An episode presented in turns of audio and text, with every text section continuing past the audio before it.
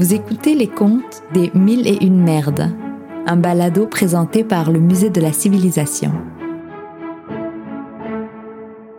La poudre de perlimpinpin de Yolène.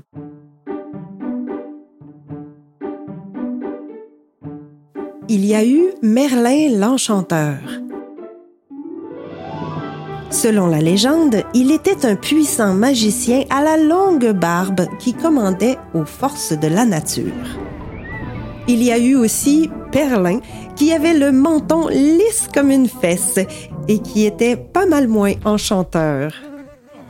Peut-être à cause de son nom de famille, Pimpin? Ça impressionnait moyen. Ainsi, Perlin souhaitait lui aussi commander aux éléments mais il ne parvenait jamais à les convaincre, bien qu'il maîtrisait les arguments. Pourtant, admirateur de Merlin, Perlin se disait qu'il n'était qu'à une lettre de la gloire. Une lettre de recommandation qu'il entendait obtenir signée de la main de Merlin.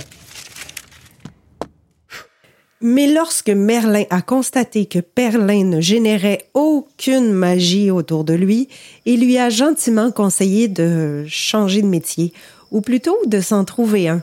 Paraît qu'on manquait de paysans dans l'arrière-pays. Paysan? Perlin était insulté. Lui qui était certain d'être promis à un grand avenir, il en était pas question. Perlin a donc pensé devenir médecin, mais il n'aimait pas étudier. Ah, charlatan. Voilà un chouette métier. Suffit d'être convaincant, pas besoin d'aller à l'université. Pour commencer, Perlin avait besoin d'une matière première pour fabriquer des médicaments à vendre à ses clients. Sans moyens, il avait besoin d'une matière gratuite et disponible en abondance. Et c'est par un beau matin, accroupi dans un bosquet, que Perlin a trouvé l'idée géniale. Il allait ramasser une matière que lui-même et tout un chacun produisait quotidiennement.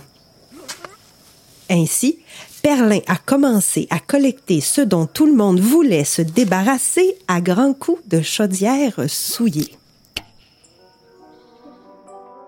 Il faisait sécher les excréments, les réduisait en poudre et en faisait un médicament à souffler sur les malades. Évidemment, il ne se passait pas grand-chose quand les gens recevaient cette poudre fabriquée par Perlin Pimpin. C'est pourquoi il s'est mis à leur souffler la poudre dans les yeux.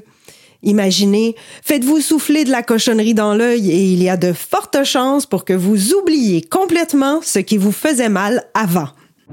C'est ainsi qu'est née la poudre de perlimpinpin, expression encore utilisée aujourd'hui pour parler d'un remède qui n'arrangera rien.